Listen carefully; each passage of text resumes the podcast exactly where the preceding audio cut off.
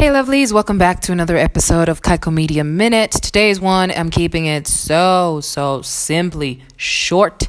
If you see yourself finding a brand style that you really like, pin that thing to something like a Pinterest board or a mood board of some sort because I'm telling you now, you're probably going to see a different design and go in that direction again. Go with the gut feel when it comes to your brand because you're going to have to stick it out for a while until you decide to rebrand again. But for now, whatever idea you see that you're like, ooh, there's something about this that I like, note it down put it in your mood board, be it on Pinterest, create like a secret board if you must, so that you, you know, make that big reveal happen later on instead of showing everybody who follows you on Pinterest.